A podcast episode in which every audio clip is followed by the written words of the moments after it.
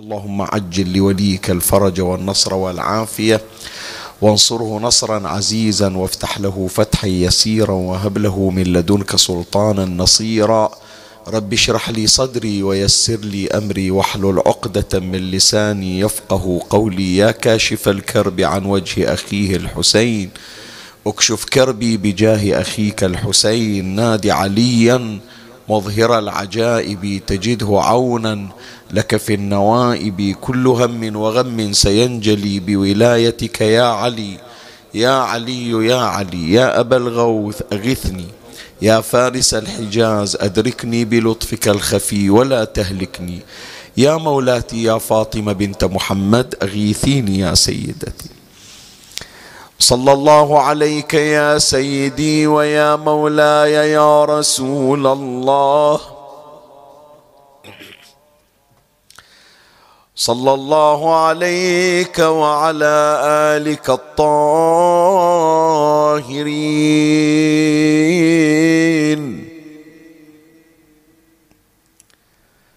فاز من اعتصم بكم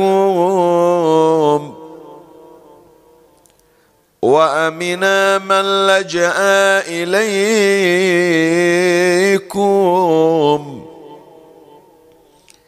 يا ليتنا كنا معكم سادتي فنفوز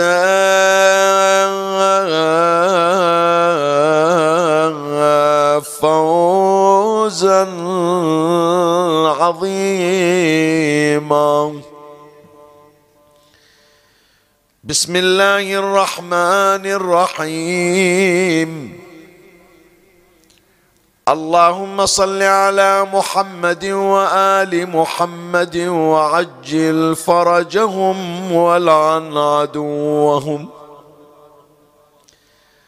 اللهم صل على محمد واله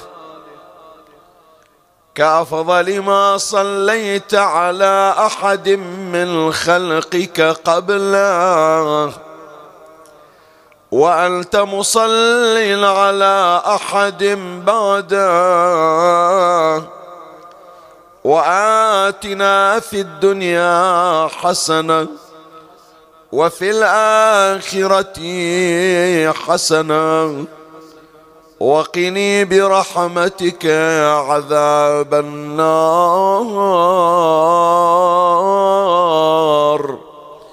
برحمتك يا أرحم الراحمين. وصل اللهم على سيدنا ونبينا محمد وآله الطاهرين.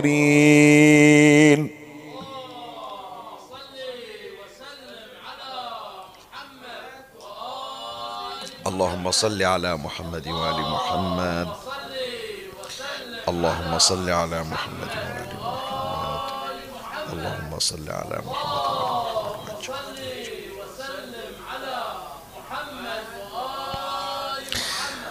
أجل هذه هي الحلقة الأخيرة من سلسلة بيان مضامين دعاء مكارم الأخلاق. ومرضي الأفعال للإمام علي بن الحسين زين العابدين سلام الله عليه.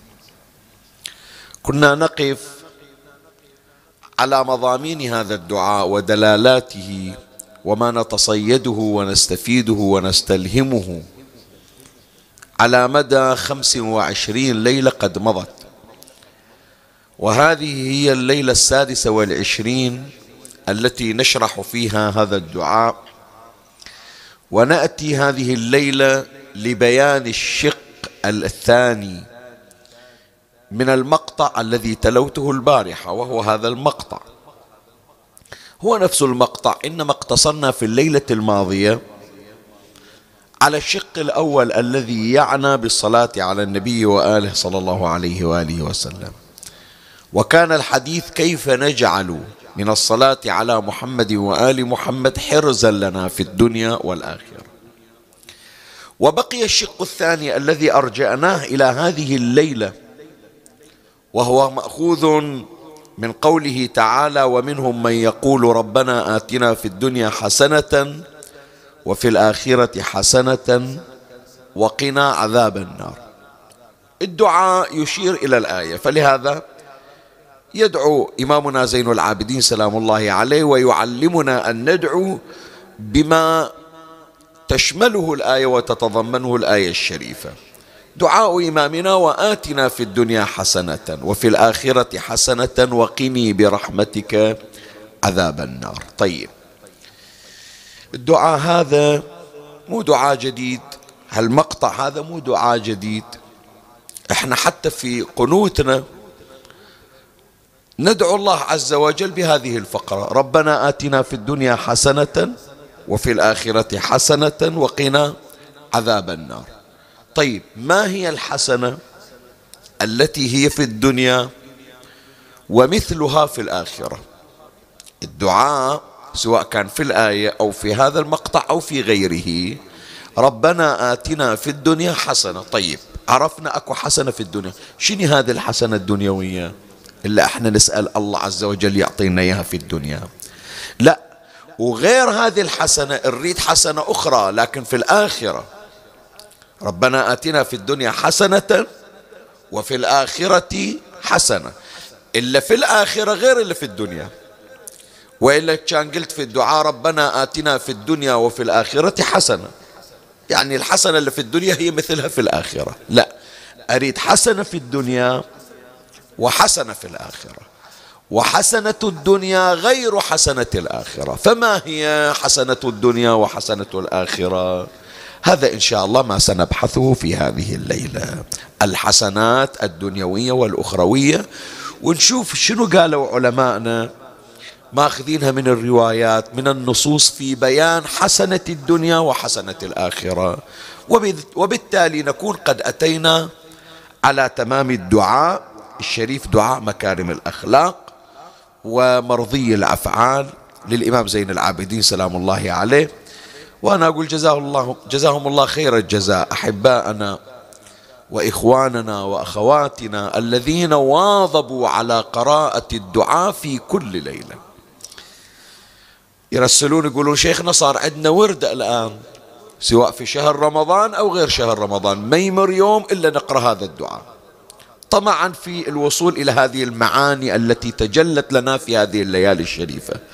من نور سادتنا الأطهار صلوات الله عليهم.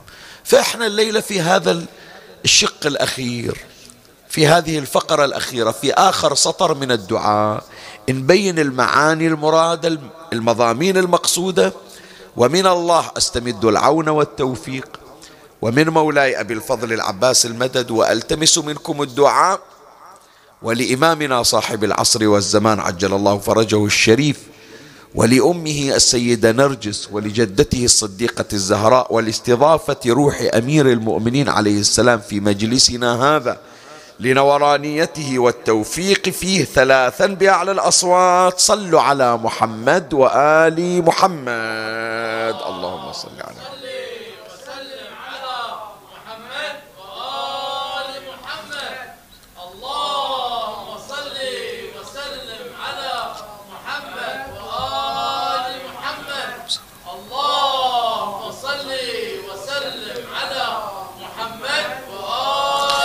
مولاي الكريم أنت في معنى الحسنة الدنيوية والحسنة الأخروية.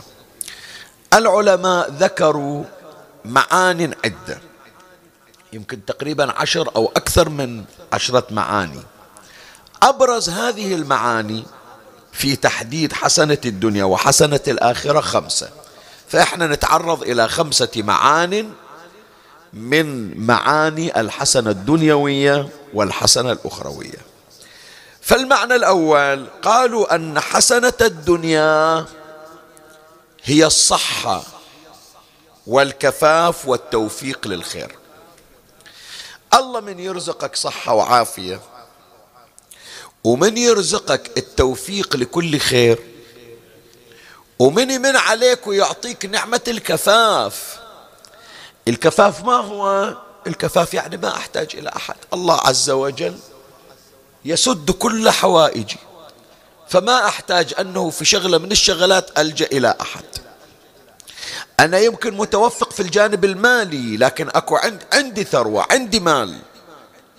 لكن عندي مشروع عندي شركة عندي مؤسسة مؤسسة أريد أنه أفتتحها لابد ألجأ إلى شخص. هو اللي يوافق هو اللي يوقع. وإذا ما رضى ما راح مشروعي يمشي. فأموري كلها مستتبة إلا هذه القضية متعطلة ومتوقفة على هذا الشخص. لا الله عز وجل من يرزقك هذه النعمة نعمة الكفاف يعني لا تحتاج إلى أحد. يتصدى الله تبارك وتعالى لكل شؤونك. حتى لو الحوائج موجودة عند الآخرين تروح إلى الآخرين كأنما أقفال قلوبهم قد انفتحت لك. مو باختياره. مو باختياره. هو أصلا جاي عرق المعاملات الكثيرين. لكن من تجي أنت؟ لا والله. يجعله الله تبارك وتعالى عبدا طيعا. شلون؟ الله تبارك وتعالى فتح لك مفاتيح الدنيا ويسر لك الأمور. هذا يسمونه الكفاف. الكفاف شنو؟ يعني أن الله يكفيك كل شيء. ولهذا يا إخواني اللي يعرف هالنعمة. خليها تكون رسالة يعني وإحنا في نهاية هذا الشهر الكريم. إلى بعض الأشخاص اللي دائما يتذمرون إلا دائما في حالة تذمر دائما يعيشون الإحباط دائما يتصورون أنفسهم أنهم على هامش الحياة. اللي يجي يقول لك أنا في حياتي كلها الآن وصلت أربعين سنة خمسين سنة ما شفت يوم سعادة. شوف أنت الآن فقط سوجرت إلى حياتك. شوف الأيام اللي مرت فيها الخمسين سنة وأنت في صحة وعافية. غيرك وصل عمره أربعين سنة معوق. لو ما يجيبون له قطرة الماء يموت عطش. أنا أذكر من المشاهد اللي مرت علي في التلفزيون في بعض البلدان ما أحب أذكر آه، اسم البلد. يعني يهمني الحادثة ما تهمني الأسماء والشخوص. أم الله رزقها أربعة أولاد كلهم معوقين. أربعة أولاد ذريتها أربعة. هل أربعة كلهم معوقين؟ صاروا رجال. أعمارهم على أربعين سنة وهي عجوزة. عمرها خلص بس في رعايته. ما تعرف تطلع عنهم لأن إحنا البحر نقول مكسح. مقعد يعني ما يقدر يتحرك وهذا اللي ما يتحرك إذا ما تحركه يصير عنده تقرحات في جسمه. لا تنام لا ترتاح. بس قاعدة إيدها على خدها تقلب هذا وترد تقلب هذا تأكل هذا وترد تأكل هذا. فما تقول الحمد لله رب العالمين على النعمة؟ نعمة الصحة نعمة العافية نعمة الرزق نعمة التعلم نعمة الإيمان نعمة الأسرة. نعم نعم نعم فقط أنت اجردها وشوف وشوف وضع الآخرين. واشكر الله أن الله تبارك وتعالى كفاك أنه تصير حاجتك متوقفة على رضا فلان وزعل فلان. فلهذا من أجمل ما يذكر رجل يقال له محمد بن المنكدر. يوم من الأيام طالع هو متأخر في المسجد صلاة الظهر وطالع راجع بيته فمر على مزرعة للإمام الباقر عليه السلام. وشاف الإمام بوقت الظهيرة إيده طين وقاعد يشتغل في المزرعة وتعب الإمام تعب من زود الشغل وتعرق فقال يريح شوي فاستند على بعض غلمانه وعبيده. هذا محمد بن المنكدر قال مع الأسف هذا المفروض إمام من أهل البيت جد رسول الله جد علي أبو زين العابدين اللي يضربون به المثل بدل ما تلزم لك محراب بدل ما تلزم لك قرآن بدل ما تجود لك سبحة وتسبح شبت الشمس وقت الظهيرة قاعد تشتغل. لو يجيك الموت يجيك شنو؟ يجيك وانت تقرأ قرآن لو يجيك وانت قاعد تشتغل. فهو يقول أنا رايح حتى أنصح شوف شوف عقله. يقول رايح أنصح الإمام الباقر عليه السلام. فأول ما إجا إلى الإمام الإمام مرهق متعب من زود الشغل والشمس الحارة يرتاح ووجهه يتصبب عرقه. فهذا من شافه قال له شيخ من شيوخ قريش في على هذا الحال لو جاءك ملك الموت ما تقول له؟ الناس كلها راحت ترتاح واللي يصلي يصلي واللي يرتاح يرتاح وانت قاعد تشتغل. تدور دنيا بسك عاد. شوف الإمام سلام الله عليه شو يقول له؟ شوف عبارة الإمام. يقول لو جاءني والله الموت وأنا على هذه الحال جاءني وأنا في طاعة من طاعات الله. أنا مو قاعد أسوي حرام. بالعكس هي عبادة. يعني لو وحطوا في بالكم يا إخواني. ليش أنا دائما أأكد؟ أنت من تطلع إلى الوظيفة أنت من تطلع إلى العمل. السايق المزارع هذا اللي يبيع سمك هذا اللي يروح البحر هذا الموظف هذا الواقف على الباب حارس أم. ترى هذا ما دام هو نيته أنه يكف عن نفسه ويكف عن عياله ولا يعرض حاجته إلى المخلوق ويلجأ إلى الله. ترى في عبادة بسم الله عليكم لو يأتي الموت أنت لك أجر الشهيد لأن الكاد على عياله كالمجاهد في سبيل الله. فشوف الإمام شي يقول له يقول لو جاءني الموت لو جاءني والله الموت وأنا على هذه الحال جاءني وأنا في طاعة من طاعات الله أكف بها عن نفسي أكف بها نفسي عنك وعن الناس. شنو الفائدة أختم كم جزء قرآن وأنا أروح أدق البيبان يا الله مال الله أعطوني. شنو الفائدة أنا قاعد مثلا في تعزية وكان الأولى أنه أنا أروح أكد على عيالي وعيالي يروحون يتسولون في الشوارع. لا كدك وكفاية نفسك وكفاية أسرتك هي من الطاعات المقربة واللي الله ينعم عليه بهذه النعمة. هذه من حسنات الدنيا يا إخوان. ولهذا شوف الليلة في الأسبوع يا سيد شنو؟ ليلة الخميس ليلة باكر ليلة الجمعة. أي دعاء نقرأ؟ زين دعاكم شنو نقرأ في الدعاء؟ يا أول شيء يا سابغ النعم.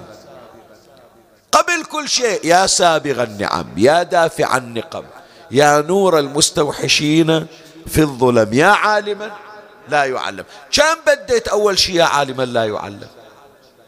كم بديت أول شيء يا دافع النقم؟ ليش أول ما بديت يا سابغ النعم هي من حسنات الدنيا يا إخواني. حسنات الدنيا شنو؟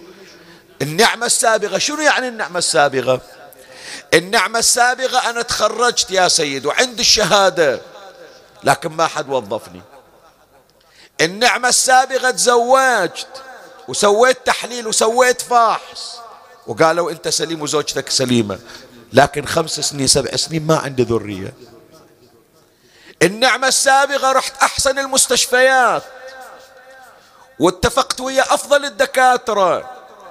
وهذا المرض اجوا وسووا أدق العمليات. قالوا لا علينا سوينا. لكن أمرك بيد الله. إحنا عندنا علاج لكن ما عندنا شفاء. النعمة السابغة شنو؟ النعمة السابغة أن يوفر الله لك كل حاجاتك.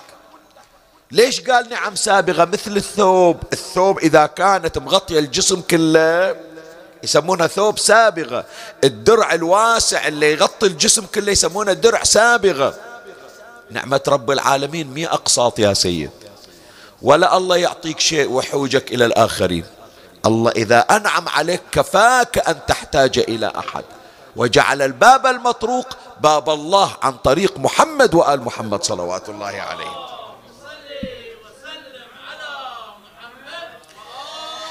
فإذا الحسنة اللي في الدنيا أول معنى شنو هو؟ قالوا نعمة الصحة نعمة الكفاف نعمة التوفيق لكل خير. هذه يسمونها حسنة الدنيا. زين هذه حسنة الدنيا عرفناها. حسنة الآخرة شنو؟ حسنة الآخرة أنك يوم القيامة الله عز وجل يجعلك معه. تأنس بذكر الله تأنس برحمة الله. ولهذا من تقرون في سيرة الف... من س... في سورة الفاجر. في نهايتها يا أيتها النفس المطمئنة ارجعي إلى منو؟ إلى أهلك. ارجعي إلى ربك. شلون؟ راضية مرضية. شلون راضية مرضية سيد؟ راضية شلون مرضية شلون؟ شوف هذا الكرم الإلهي. الكرم الإلهي يستر عليك. يعفو عنك يغفر إلك يدخلك الجنة. دخلك الجنة عطاك القصر جاب لك الخدم جاب لك الحور العين جاب لك الولدان المقربون جاب لك ما لذ وطاب فيها ما لا عين رأت ولا أذن سمعت ولا خطر على قلب بشر. راضي يا سيد لو مو راضي؟ راضي؟ بعد نزيدك. شلون؟ قال شكل هالنعمة نشيلها نخليك مجاور لمحمد وآل محمد. اللهم صل على فيرضيك ثم يرضيك ثم يرضيك حتى ترضى ويرضيك أيضا. فلهذا مرضي منها أسماء الزهراء عليها السلام راضية مرضية. يعني هي رضت بما عند الله بما قسم الله وأرضاها الله فوق الرضا. فأنت عمي هذه الحسنة الأخروية. الحسنة الأخروية أن ترزق سعادة المجاورة الإلهية. إي نعم والنعيم الأخروي. وأن يعطيك الله إلى حد الرضا وما بعد الرضا. فتكون راض مرضي. ارجعي إلى ربك راضية مرضية. زين. هذا المعنى الأول. بينا الحسنة في الدنيا ما هي؟ والحسنة في الآخرة ما هي؟ المعنى الثاني قال لا مو هذا المقصود. مو المقصود الحسنة في الدنيا أنه والله أنا الله يكفيني الحاجة إلى الآخرين. زين الله كفاني ما مديت إيدي لسيد محمد. لكن رزقي على قدي. لا الحسنة في الدنيا أكثر من الكفاف. شلون؟ قال الحسنة في الدنيا الرزق الواسع. شلون رزق واسع؟ رزق واسع يعني كلما أنعم الله عليك أفاض عليك من نعمه فوق ما أفاض. وهذه هي الواحد إذا حصلها حتى تعرف هذا الدعاء إلا البعض مقصر فيه حتى في القنوت ربنا آتنا في الدنيا حسنة وفي الآخرة حسنة وقنا عذاب النار. اللي يقول شيخنا دعاء, دعاء مكارم الأخلاق طويل شي خلصه شوف النعمة اللي تحصلها. من تدعو بهذا الدعاء فيستجيب الله لك. شلون؟ أنك ترزق النعمة الدنيوية. شنو النعمة الدنيوية؟ أن يجعل الله تبارك وتعالى رزقك واسعا. سامع عن عبد الله بن جعفر؟ لو ما سامع عنه. عبد الله بن جعفر الطيار زوج الحوراء زينب. عمه أمير المؤمنين سلام الله عليه. أبوه جعفر ابن أبي طالب عم علي ابن أبي طالب. أم أسماء بنت عميس يا سيد. أسماء بنت عميس كانت زوجة جعفر الطيار. لما قتل جعفر الطيار تزوج بها أبو بكر فأنجب منها محمد ابن أبي بكر رباه أمير المؤمنين سلام الله عليه. ويقول محمد هذا ابني أنا مربنا ولدي هذا. ثم تزوج بها أمير المؤمنين سلام الله عليه. أسماء بنت عميس. أسماء بنت عميس عندها الأربعة أو عندها ثلاثة أولاد عندها عبد الله وجعفر ومحمد. هذول أولاد جعفر الطيار. فمولاي الكريم عبد الله بن جعفر أكبر أولاد جعفر الطيار. لما قتل أبوه جعفر الطيار في الأردن في, في معركة مؤتة أخذهم النبي صلى الله عليه وآله إليه وصار هو اللي يدير بال عليهم. يوم من الأيام بعد طفل يقولون عمره عشر سنوات هو يسولف عبد الله بن جعفر. مر عليه النبي صلى الله عليه وآله فرآه يساوم على شاة. يسولف ويا أخوه يقول له يا أخويا عندك أنت شاة عندك هال هالغنمة هذه. بتبيعها؟ قال أبيعها. تستاهل أنت أخويا الكبير. بكم قال بهالقد. لا بعد أنا أخوك أنا كذا. فصار يساوم وياه. النبي صلى الله عليه وآله مر على عبد الله بن جعفر وهو يساوم اخاه على الشام. فلما رآه النبي تبسم صلى الله عليه وآله. شال إيده إلى السماء قال اللهم بارك له في صفقته. تيسرت الأمور اشترى الغنم عمر عشر سنين. يقول عبد الله ابن جعفر فما بعت شيئا ولا اشتريت شيئا الا بارك الله لي فيما بعت وما اشتريت ببركه دعاء النبي محمد صلى الله عليه واله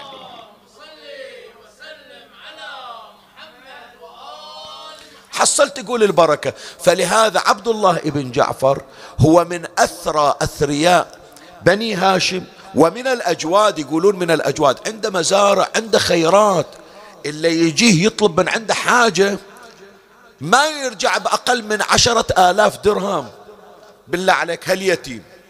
هل يتيم اللي أبوه؟ قتل بعيد عنه والما عنده شيء يقول من وراء دعوة النبي الله فتح لي باب الخير وباب الرزق. إلى أن فارق الحياة. يغدق إذا صارت مجاعة هو اللي ينفق على أهل المدينة. من جيبه الخاص من وين إلى اليتيم ببركة دعوة النبي. هذه يا إخواني حسنة الدنيا. حسنة الدنيا أن يرزقك الله الرزق الواسع. الله يوسع علينا وعليكم إن شاء الله في الرزق. زين في الآخرة شلون؟ هذه الرزق في الدنيا عرفنا. الرزق في الآخرة أنا إيش أسوي في الفلوس؟ أنا إيش أحتاج في الآخرة؟ المغفرة والثواب.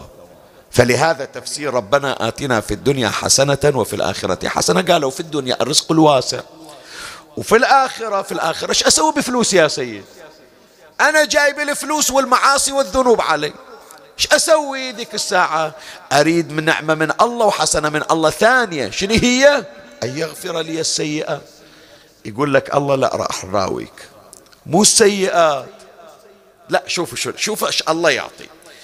يقول الإمام الباقر عليه السلام. من أجمل الرواية أبو علي حط بالك.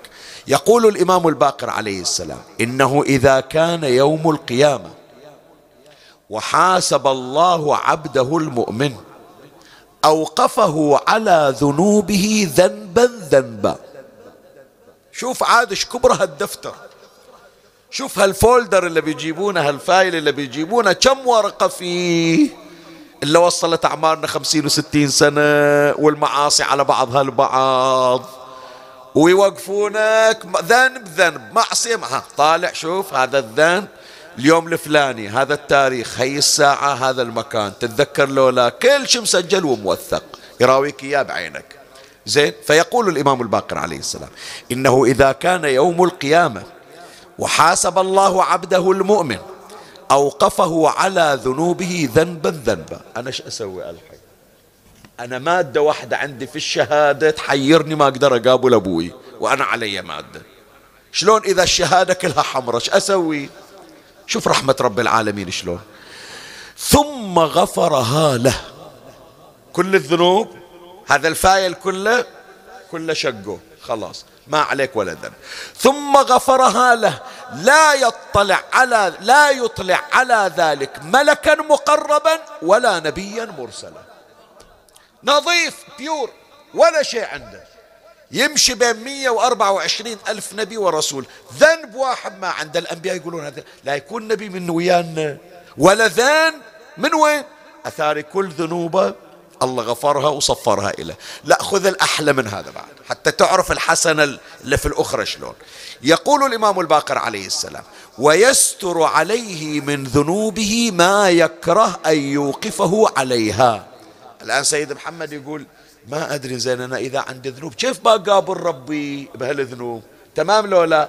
غير خايف أن الله يواجهك بهالذنوب قبل لا يوقفونك قبل لا يواجهونك هي هذه الذنوب تروح. الله يسترها. يقول ويستر عليه من ذنوبه ما يكره أن يوقفه عليها ويقول لسيئاته كوني حسنات كم سيئة عندك؟ خمسين سنة ستين سنة الحين. وصلت مئة ألف مئة ألف محلها مئة ألف حسنة. لو رايح الحج لو رايح الزيارة ما تحصل هالعدد. الله يقلب السيئات إلى حسنات. يقول الإمام ويقول لسيئاته كوني حسنات. قال وذلك قول الله تبارك وتعالى فأولئك يبدل الله سيئاتهم حسنات. وكان الله شنو؟ غفور. مو غافر غفور. قد ما غفر هم يغفر قد ما غفر هم يغفر. وكان الله غفورا رحيما. فهذه حسنة الأخرى أن الله ينعم عليك. إذا أنت عقلك مستانس تقول وين بحصل مثل هالخير رزق واسع في الدنيا يقول لا تعال في الآخرة شوف. أعطيك الخير اللي ينسيك خير الدنيا. ربنا آتنا في الدنيا حسنة وفي الآخرة حسنة وقنا عذاب النار. زين. المعنى الثالث شنو يعني حسنة الدنيا وشنو يعني حسنة الآخرة؟ المعنى الثالث حسنة الدنيا الأخلاق الحسنة. أخلاقك الحسنة هي الحسنة يا سيد شو أسوي بالفلوس؟ أنا خبرني. فلوس وأنت تطالعني بوجه مكفهر. فلوس وتربيها في وجهي. قدام الناس وتخجلني. إيش أسوي فيها؟ تشتريني بكلمة يا سيد. كلمة واحدة تشتريني الطيب خاطر فيها. أنا أعطيك فلوس عليها. تمام لو لا؟ فلهذا شوف من أجمل الروايات في حسن الخلق. يقول رسول الله صلى الله عليه وآله إن العبد ليبلغ بحسن خلقه عظيم درجات الآخرة. مو درجة في الآخرة عظيم الدرجات يعني يودونا ويا الأنبياء يودونا ويا الأوصياء. زين هذا ما عنده مسكين لا صلاة ليل لا خاتم قرآن لكن رجال أجودي رجال من الأخيار. إن العبد ليبلغ بحسن خلقه عظيم درجات الآخرة وشرف المنازل وإنه لضعيف العباده إي والله. هذا مو دائما لازم المحراب. صلى الواجبة وصلى النافلة ومشى. لكن ما أذى أحد. من أغرب ما مر علينا حجي قبل أظن العام أول العام صارت السالفة جايين حافرين قبر في مقبرة المنامة عندنا. تذكر أبو علي؟ حفروا القبر القبر المجاور انفتح. وإذا هذا اللي متوفي صار له ثلاث سنين أبدا كأنما نايم حتى كفنه جديد ما تغير. من سنتين ثلاث أبدا ولا تغير. زين يتعجبون. مصور حتى بالفيديو مصور عندنا يعني صوروه بالفيديو. زين اسمه طبعا يعني مذكور اسمه بس أنا ما اريد أذكر اسمه يمكن مو مصرح لي انه أذكر الاسم. بس يعرفون الجماعة يعني من منطقة السقيه عندنا في اي طيب الآن يسألون هذا شنو هذا؟ مرجع ديني؟ لا. خطيب منبر؟ لا. شاعر؟ لا. واحد معروف؟ لا. رجال آدم يخير ما أذى أحد. كل اللي يحبه يحب ماتم أهل البيت. ما عنده شي مسكين في بيتهم مسوي له ماتم صغير. عاش في الديرة ما أذى أحد. ما أحد مسك عليه ما أخذ أنه يوم شتم أحد أو رفع صوته على أحد. خرج من الدنيا لم يؤذي أحد. عقب سنتين ثلاث لم يتغير جسده ولا كفنوه. شوف الأخلاق الحسنة شو تسوي. فلهذا خلي أعيد لك الرواية. الرواية عن النبي صلى الله عليه وآله. يقول إن العبد لا يبلغ بحسن خلقه عظيم درجات الآخرة. وشرف المنازل. وين اللي يشوفونه يقولون هذا نبي وصي. وإنه لضعيف العبادة. كل بأخلاق الحسنة. ويقول رسول الله صلى الله عليه وآله ما من شيء أثقل ما يوضع في الميزان من خلق حسن. بتصوم بتصلي بتزكي بتقرأ قرآن كل شيء كل شيء مهما كان ثقيل أخلاقك الحسنة أثقل من عنده اهتم على ترويض نفسك على أن تكون أخلاقك أخلاق حسنة مع الآخرين فإن ذلك يقربك إلى الله عز وجل. ويقول الإمام الصادق عليه السلام في قوله ربنا آتنا في الدنيا حسنة. قال رضوان الله في الجنة في الآخرة. يعني حسنة الآخرة رضوان الله الله يرضى عنك. وحسن الخلق في الدنيا هي هذه حسنة الدنيا. فمولاي الكريم هنيالك إذا الله رزقك أن تكون في هذه الدنيا معروفا بأخلاقك الحسنة وإذا يوم القيامة حصلت على رضوان الله عز وجل هنيالك حصلت على حسنة الدنيا وحسنة الآخرة. زين نجي الآن إلى المعنى الرابع حسنة الدنيا وحسنة الآخرة. شنو هي؟ يذكرون بأن حسنة الدنيا الولد الصالح. إيوه. عندك ولد خير عندك ولد صالح عندك ولد الله هادنا بعد صغير وهو ملتزم بالصلاة وبالمأتم. ما أذى أحد وبارب من تحكي وياه مدنق راسه إلى الأرض يعني هذه حسنة الدنيا. يقول رسول الله صلى الله عليه وآله إن الولد الصالح ريحانة من رياحين الجنة. ليش يقولون ريحانة؟ رزق الله عز وجل يجي يحول من السماء على شكل رياحين من يجي إلى الدنيا هذه الرياحين تتبدل. ريحانة فلوس. ريحانة منصب. ريحانة زوجة صالحة. ريحانة ولد صالح. رزق من الله يعطيك أنه شنو؟ ريحانة هالولد هذا. ويقول إمامنا زين العابدين سلام الله عليه. يعني من سعادة الرجل أن يكون له ولد يستعين أن يكون له ولد يستعين به. بيجوني ضيوف في البيت ما أدري منو يقابلهم ما أدري منو يستقبلهم فأنا في هالعمر هذا يجي ولدي يقول لي لا يا أبوي استريح أنت. أنا أستقبل ضيوفك. أنا اللي أفرش لك السفرة. أنا أقوم بكل خدمات شخانتي أنا. أنا إيدك أنا ساعدك بيدك. هذا أنا. هذا الإمام زين العابدين يقول هي سعادة. اللي يحصل له ولد يستعين به. سويت حسينية.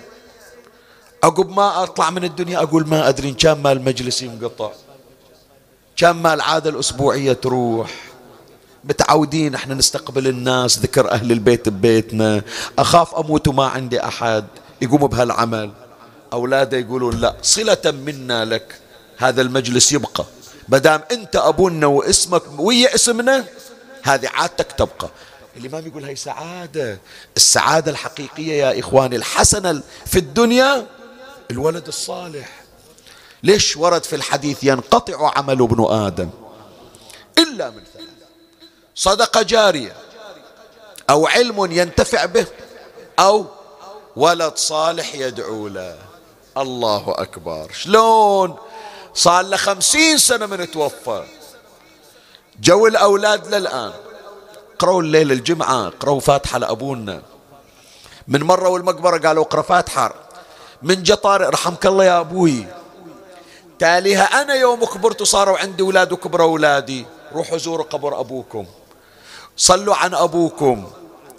يقرون للأموات تاليها عقب ستين سنة سبعين سنة ذابت عظامته في القبور.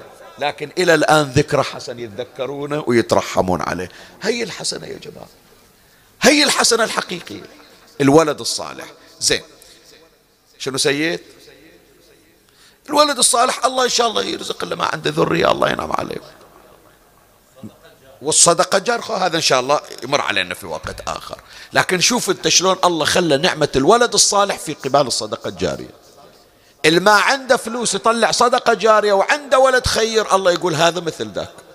الولد الصالح هو الصدقة الجارية هو الخير هو الرزق هو الريحانة هو الحسنة الدنيا. الحديث يقول أنه هو حسنة الدنيا. طيب حسنة الآخرة. هذا الآن في الدنيا الله أعطاني ولد صالح بس أنا خليت الولد في الدنيا ومشيت عنه. حسنة الآخرة ما هي؟ حسنة الآخرة مجاورة الأنبياء والصالحين. الله إيه إيه إيه, إيه والله. هذه الحسنة في الأخرى أن الله عز وجل يجعلك مع الصالحين ومع الأنبياء ومع الأخيار. حجي أكو واحد من علمائنا يسمونه شيخ مرتضى الحائري. إي رحمة الله عليه. هذا من أهالي قم.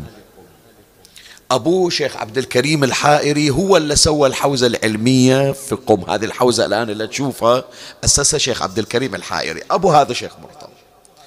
شيخ مرتضى رحمة الله عليه من عشاق زيارة الإمام الرضا عليه السلام. بذيك الأيام اللي أيام صعوبة الوصول إلى مشهد من قم مو مثل الآن يعني في الطائرة تصعد وتروح تزور وترجع أو القطار موجود. خلص الدرس من الحوزة قوم ودوني إلى مشهد. يروح إلى مشهد يزور ويرجع ما يبات. ليش؟ حتى يلحق إذا الأسبوع الجاي إجت الدرس ما عنده وقت. ديك السيارات التعبانة يلا يوصل إلى مشهد يزور ما يبات يرجع في نفس الوقت. زحمة عليك يا شيخ. قال ما يخالف لكن المال يسوى. هذا الإمام الرضا ضامن الجنة. يستاهل اللي يتعنى. مو مرة ولا ثنتين كل أسبوع. كل أسبوع رايح إلى مشهد يزور الإمام ويرجع. عاشق للإمام الرضا عليه السلام. يوم من الأيام يسائلونه شيخ مرتضى كم زيارة صارت لك الآن؟ كم زيارة؟ من نسأل عنك وين؟ قالوا عند الرضا. وين؟ قال مشهد. كم زيارة صار لك؟ قال والله ضاع علي الحساب ما أحسب لكن ستين زيارة زرت. ستين واحد وستين زيارة ستين واحد, واحد وستين زيارة زرت. بس كم العدد على وجه التحديد ما أضبطها شيخ مرتضى فارق الحياة رحمة الله عليه. يوم توفي شيخ مرتضى أكو واحد من مراجعنا يسمونه سيد شهاب الدين المرعشي النجفي رحمة الله عليه. قبر عند حرم مولاتي المعصومة عليه السلام. ويوم توفي أتصور سنة لو 92 لو 93 سوينا إلى فاتحة في البحرين في حسينية القصاب. سيد المرعشي سيد شهاب الدين المرعشي سوى بعض الأوراد عندنا بعض الأوراد والأذكار لرؤية الميت في المنام. موجودة يذكرونها العلماء في بعض الكتب. سيد المرعشي سوى هي الأذكار. وشاف شيخ مرتضى الحائري في عالم النوم. قال شيخ مرتضى بشرني. شلونك شيخ بر قال أنا بخير أنا بخير في عالم الآخرة أنا بخير وفي نعيم. قال سولف لي شيخ مرتضى الشفت قال يا سيد إجاني الموت وما حسيت. كأنما أنا نايم ما شفت روح إلا أهلي يبكون. عرفت أني أنا مت. وأقول لهم لا تبكون لو تشوفون النعيم اللي أنا فيه أنا أهل البيت وياي حاضرين. أطالعهم يبكون وأضحك. ودوني إلى المغتسل يا سيد. أشوفهم يجردوني هدومي يجردون الجسد من الهدوم. وأنا أضحك ولا ولا مهتم. إلى أن جابوني إلى القبور. فلما رأيت القبر رأيت كل الأهوال. أي أيوة والله. هذا حديث الإمام الحسن عليه السلام. يقول أبكي لشيئين لفراق الأحبة وهول المطلع. هول المطلع شنو؟ إذا جابوا الواحد للقبر. اللهم نجنا من تلك الساعة يا الله. يقول فمن نزلوني في القبر؟ وسدوا علي القبر. وشفت ذيك الظلمة والوحشة؟ أصابني الرعب والخوف والهلع. بحيث لو أدور عبارة من عباراتكم في الدنيا ما توصف وظليت في خوف وفي رعب. فبينما أنا كذلك وإذا بالقبر قد توسع من أربعة الجوانب من اليمين من الشمال كأنما حاطيني في براحة في ملعب كرة قدم متوسع كامل من الأربع جوانب. شوية وإذا واحد نوراني أشوفه جاي يمشي إلى أن وصل عند أقدامي. وقف صح. مرتضى مرتضى طلع إيدك طلع إيدك من الجفن. يقول طلعت إيدي من الجفن. لزمني قعدني. قال لا تخاف أنا جاي أزورك. قلت له منو أنت اللي جاي تزورني؟ قال أنت كل أسبوع تروح تزور من؟ قال أزور إمامي ضامن الجنة علي بن موسى الرضا. قال أنا علي بن موسى الرضا. الله سيدي والله وحشتنا زيارتك سيدي. افتح لنا طريق يا مولاي. مرتضى قلت له بلى سيدي. قال كم زيارة زرتني؟ قال سيدي ضاع علي الحساب تقريبا ستين واحد وستين. قال ضاع عليك الحساب لكن ما ضاع علي يا مرتضى زرتني في الدنيا سبعة وستين زيارة. لأزورنك في قبرك سبعة وستين زيارة. هي واحدة واحسب لي بعد ستة وستين غيرها أجيك أتعناك في القبر. هي واحدة أول ليلة جيتك. وباقي ستة وستين زيارة أجيك في القبر. يا مرتضى وفي الجنة أجعل قصرك إلى جنب قصري. الله. هي الحسنة الحسنة لو مو الحسنة حجي. الحسنة هذه الحسنة أن ترزق في الآخرة مجاورة الأنبياء والصالحين. شقد حلو إلا كل سنة خدمة في عاشور ابو علي تالي هي يصير قصرك صوب قصر. والله أبو علي مو يحطون قصري صوب قصرك لو يخلوني خادم على أعتابك. تسوى عندي الدنيا والآخرة. أنا لو الآن يقولون لي في كيشوان حرم الحسين بس أشوف القبة الذهبية. إي والله مستعد أبيع واحد من عيالي بس اعطيه أعطي الحسين كل حياتي وأكون خادم إلى عند عتابة وعيني دائما على القبة والضريح. هذا شلون إذا جاورت الحسين؟ تشوف الحسين وجه الحسين في الجنة. أي كم تسوى هذه؟ فلهذا ربنا آتنا في الدنيا حسنة وفي الآخرة حسنة. قالوا أما الحسنة الأولى في الدنيا فهي الولد الصالح وأما الحسنة في الآخرة فهي صحبة الأنبياء والصالحين. وأما المعنى الخامس والأخير حسنة الدنيا يا سيد الزوجة الصالحة. أيوة. إذا رزقك الله زوجة صالحة هذه حسنة الدنيا. وحسنة الآخرة شنو؟ أن يحول الله زوجتك الصالحة في الدنيا إلى حورية تكون زوجتك في الآخرة. هذه ربنا آتنا في الدنيا حسنة وفي الآخرة حسنة. شنو يعني؟ يعني أريد زوجة صالحة ومو بس الزوجة صالحة هي الزوجة الصالحة تقول أريد زوجي زوج صالح. بحيث مثل ما اجتمعنا في الدنيا نجتمع في الآخرة. اجتمعنا في الدنيا على عبادة الله. حج يوم في العقد. وش نحن نقول في العقد؟ قبل لا نقول زوجتك إيش نقول؟ على كتاب الله وسنة نبيه صلى الله عليه وآله وعلى ولاية أمير المؤمنين علي بن أبي, ص... علي بن أبي طالب عليه السلام والأئمة المعصومين. تالي تقول زوجتك وأنكحتك ومتعتك نفسي. تمام لو لا؟ يعني تقول إحنا اجتمعنا على محبة أهل البيت على رضا الله عز وجل. فلا اجتمعنا على محبتهم في الدنيا يكون الله وأهل البيت ما يفرقون بيننا في الآخرة. هذه حسنة الدنيا وحسنة الآخرة. زين كمل لي الآية سيد. ربنا آتنا في الدنيا حسنة وفي الآخرة حسنة. أتالي وقنا عذاب النار. شنو عذاب النار؟ اللي تقول الله لا يراويني أهل البيت يقولون امرأة السوء. امرأة السوء هو عذاب النار.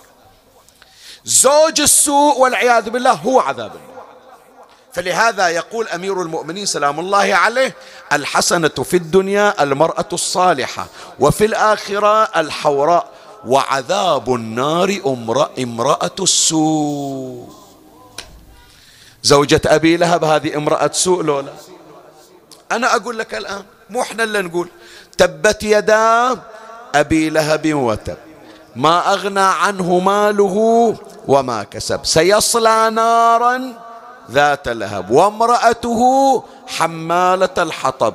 في جيدها حبل من مسد. شنو حبل من مسد سيد؟ مولاي الكريم كان عندها قلادة. يسمونها أم جميل هي ما اسمها أم لهب. أبو لهب هذه كنية إلى أبي لهب. اسمه عبد العزى. هو اسمه عبد العزى. ليش سموه أبو لهب؟ لأن أبيض أحمر. أبو عبد المطلب. شنو؟ زوجة اخت أبو سفيان عمة معاوية. إي نعم. اسمها أروى بنت حرب. أخوها صخر بن حرب. ابن أخيها معاوية ابن صخر ابن حرب. زين هذا مولاي الكريم. يسمون أبو لهب لإحمرار وجهه. هي يكنونها أم جميل. كانت عندها قلادة. القلادة هذه ما تفرط فيها. يوم صدع النبي صلى الله عليه وآله بالدعوة إيش سوت؟ قصت القلادة قالت بيعوها وفلوسها آذوا به بأموالها محمدا. شوف شوف العداوة شلون. شوف إذا شو مسوي شو مسوي إليه قلعت قلادة قطعت قلادتها وابتاعتها وأنفقت مال القلادة على بغض محمد.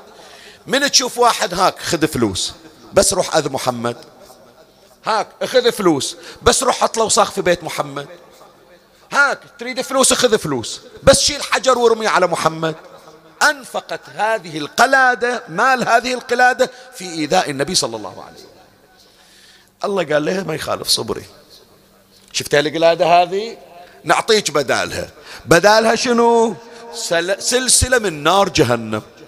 تعلق في رقبتها. في جيدها حبل من مسد. مسد شنو؟ المفتول يعني مثل الحبال المفتول. الله بدل هذه القلادة قال ما يخالف. قلادة اللي أنفقتينها ترجع لشرادي مثل ما يقولون البحارنا. إيه فيضع الله عز وجل في عنقها في نار جهنم سلسلة من النار طولها سبعون ذراع. صارت عذاب النار لو مو عذاب النار. إذا يوم من الأيام شوف شو تسوي شوف عداوته إذا يوم من الأيام أبو لهب سكت. ما أذى النبي. قالت ها حن قلبك لابن أخي قوم روح أذى لا تنام. أول تأذي محمد تالي تجينا. خسرت نفسها وخسرت زوجها. اجت إلى أولادها متزوجين بنات النبي. عدها اي نعم عدها أولاد اثنين تزوجا من بنات رسول الله. قالت رأسي من رأسكما حرام حتى تطلقا بنات محمد. إيش هالعداوة؟ إيش هالعداوة؟ هي امرأة السوء. لكن شوف الزوجة الصالحة. الزوجة الصالحة هذا الزوج اللي ما يوم صلى صلاة الليل يوم اللي عقد عليها أول ليلة قالت ابن عمي خلنا نبني بيتنا على ذكر الله وذكر أهل البيت. صارت صلاح إلى زوجها. صار الزوج صلاح إلى زوجته. فلهذا يقول رسول الله صلى الله عليه وآله من أوتي قلبا شاكرا ولسانا ذاكرا وزوجة مؤمنة تعينه على أمر دنياه وآخرته فقد أوتي في الدنيا حسنة وفي الآخرة حسنة ووقي عذاب النار. إي والله. اللي عند المعصية صلاة ما يصلي. يوم تزوج قالت يا ولد عمي ما أرضاها عليك. أريدك باكر تكون تجي إلى النبي وجهك أبيض. من اليوم صل إلا عليك اقضيه. وتاليها صارت الزوجة سبب في صلاح زوجها. حسنة لو مو حسنة هي هذه الحسنة. إيش أسوي بالفلوس؟ أريد واحد ينقذني من عذاب النار. وإذا ذكرنا الزوجة الصالحة أي أيوة والله. فهل هناك زوجة صالحة كفاطمة الزهراء؟ لا يا عم لا يا عم. عم الدنيا كلها خلاص. تعقم أن تلد امرأة كفاطمة بنت رسول. أي والله. شوف شلون هذه المرأة المرأة الصالحة في الدنيا هل يبحث عنها عن بديل عنها علي بن أبي طالب في الجنة؟ شو تقول؟ يلا راح علي بن أبي طالب وهو قسيم الجنة قسيم الجنة والنار يقول دوروا لي حورية غير الزهرة. وأي حورية تعدل أن تصل إلى درجة خدمة فاطمة؟ خلي أذكر لك أبو علي أجمل الروايات. خلاص أختم مجلسي أختم مجلسي. الحديث عن رسول الله صلى الله عليه وآله. يقول بينما أهل الجنة في الجنة بينما أهل الجنة في الجنة يتنعمون وأهل النار يعذبون. إذا لأهل الجنة نور ساطع. الملائكة الملائكة في الجنة وأهل الجنة في نعيم الجنة. وإذا مرة واحدة الدنيا نورت. فوق الأنوار الموجودة أنوار أنوار ما شافوا مثلها. وإذا لأهل الجنة نور ساطع فيقول بعضهم لبعض ما هذا النور؟ لعل رب العزة اطلع فنظر إلينا. هذا نور الله نازل من العرش فيقول لهم رضوان خازن الجنة لا ولكن عليا مازح فاطمة فتبسمت فأضاء ذلك النور من ثناياها وسلم على محمد ضحكة أم حسين. إي والله ضحكة أم حسين. نور الكون نورت الجنة فقط من ابتسامة الزهرة. إي والله شاف النور على هناك في الجنة لكن هالنور راح من عنده في الدنيا.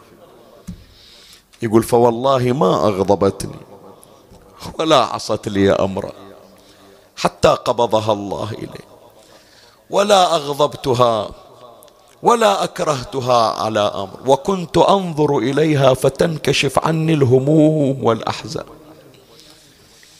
ما يوم من الأيام علي بن أبي طالب احتاج إلى سراج. ما يوم احتاج إلى شمعة ولا احتاج إلى سراج. شي يسوي بالسراج حجي؟ شي يسوي بالسراج؟ شي يسوي بالشمعة؟ شي يسوي بالشمس؟ وهل يعدل نور الشمس نور فاطمة؟ إلا يوم واحد بس احتاج إلى السراج. تدري متى؟ يوم اللي مددها على المغتسل. ذاك اليوم صاح يا أسماء ناوليني سراج. قالت لا أبو حسين من وين أجيب لك السراج؟ إحنا من مدام الزهرة موجودة ما احتجنا إلى ضياف البيت. الدنيا منورة بأنوارها. من وين أجيب لك الآن سراج؟ قال آتيني بسراج. الدنيا ظلمة من يوم حطيتها على المغتسل. فأسرجت له في سعف النخل. ليش في سعف النخل؟ ما عندهم سراج في البيت ما يحتاجوا. فأخذ علي السراج ودخل به إلى المغتسل وأسمى واقفة شوية وإذا الونة من داخل المغتسل آخ كأنها طعنة في قلب علي من قرب الضياء كانها طعنة بقلبه. سكت شوية رد صح آه. وكل ونة أزيد من الثاني. هي خافت أسماء على علي. قالت أبو حسين اطلع اطلع بسرعة اطلع. اطلع إيش صاير عندك؟ إيش صاير هالونات هذه؟ إيش صاير عندك؟ قال يا أسماء قربت الضياء من فاطمة. فرأيت ضلعا من أضلاعها مكسور يوم وصلت عند العصابة أنا أقول ما أدري إيش هالعصابة اللي مي راضية تشيل هالزهرة. صار ليها أربعين يوم بس العصابة على عينها ولا تشيل. بشوف هالعصابة إيش فيها.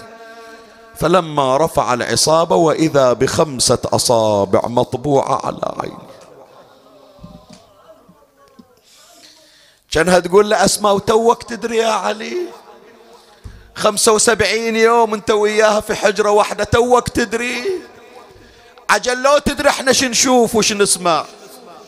ترى هي الضم ونتها قدامك ما تريد تأذيك وناتها إحنا اللي نسمعها. من تاخذ اولادك وتطلع المسجد نسمعها تصيح آه ضلعي روحنا بتطلع على ونتها. توك الآن يوم حطيتها على المغتسل توك شايف الضلع توك شايف لطمة العين يا علي. ظلت على الفراش تتقلب. تراها تراها. يا عمي اختم الشهر على أم حسين. اختم هالعبادة بذكرها. تستاهل. تراها يا من شفك على الكعبة. تراها تراها. علي يا علي الزهرة من الضلع تصرخ. الزهرة الزهرة الزهرة من الضلع تصرخ. تراها. صيح تراها خلي أسمعها من عندك. علي يا علي شلون صبرت وعيونك؟ تراها تراها تصيح بصوت ما تلحقوا علي. إيه تصيح بصوت ما تلحقوها يا علي. الله الون غير شكل الليلة. كان أول مرة تبكي وأول مرة تون إلى هالدرجة الزهرة غالية عليك. إيد اسمع عاد. علي يقول بدنها مصايف فاطمة ضلوعي. بدنها بدنها وأشوف البيت صار ضلع بدنها أنا يوم انغسلت بيدي بدنها. إيش صار عليك يا علي؟ كسر ظهري كسر ضلع الزكي إيه كسر ظهري كسر ضلعي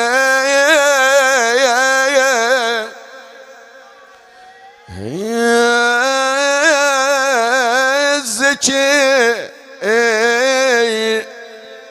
خلي اعلمك يا أبو حسين خلي اعلمك وأنت العلي بس هي اللي ضمت عليك. أنا أسولف لك أنا اللي أدري عنها.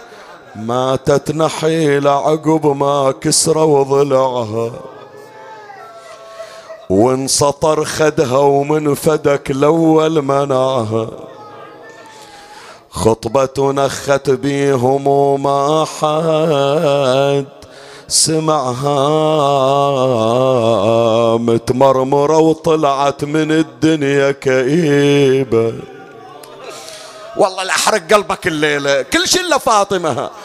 إيش مسوية في القوم؟ خدها يسطرون. شو مسوية حتى ضلعها يكسرون.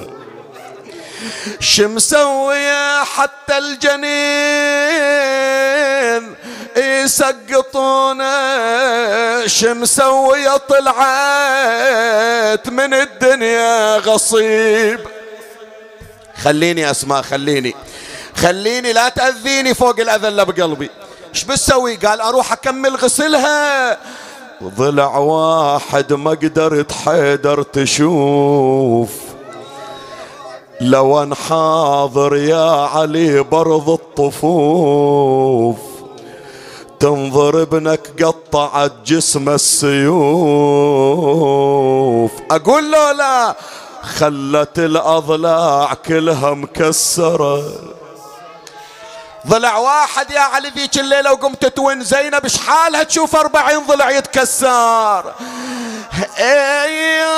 لولا خد اللي انسطر من البتول كان ما داست على حسين الخيول. لولا ضلع اللي انكسر من البتول كان ما داست على حسين الخيول. ولولا خد اللي ولولا شف اللي سطر بنت الرسول. سلبوا زينب وهي ميسرة ضربت الأم في المدينة وضربوا زينب في كربلاء. وهي تنادي ما صاحت الزهرة لعلي ما صاحت الزهرة لعلي قال الضلعي. لكن زينب صاحت أنعم جوابه يا حسين أما ترى شمر الخنا بالصوت كسار إلزم قلبك سيدي ذا البيت صعب عليك. خو يا الشمر والله ضربني. ضربني ضربني. خويا شالي دو على خدي سطرني. يا أبو علي لانكسر قلبه ولا رحمني. إيش سوى؟ سب أمي يا اخويا وشتمني. أخي ما عودتني منك الجفا فعلى ما تجفوني وتجفو من معي فأجاب زينب وهو يحفص في الثرى. قضي القضاء يا زينب فاسترجعي شوف الشمر بيه إيش سوى الصوت علمتوني اللهم صل على محمد وآل محمد. اللهم سلمنا لما بقي من شهر رمضان.